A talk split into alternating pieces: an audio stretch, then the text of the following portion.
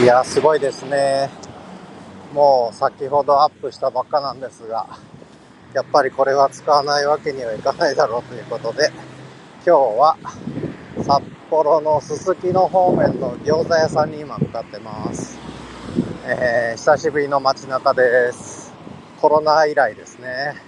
4年ぶりぐらい ですけど、ちょっと街中で今日は餃子がメインの中華料理屋で飲み会です。ということで番外編でした。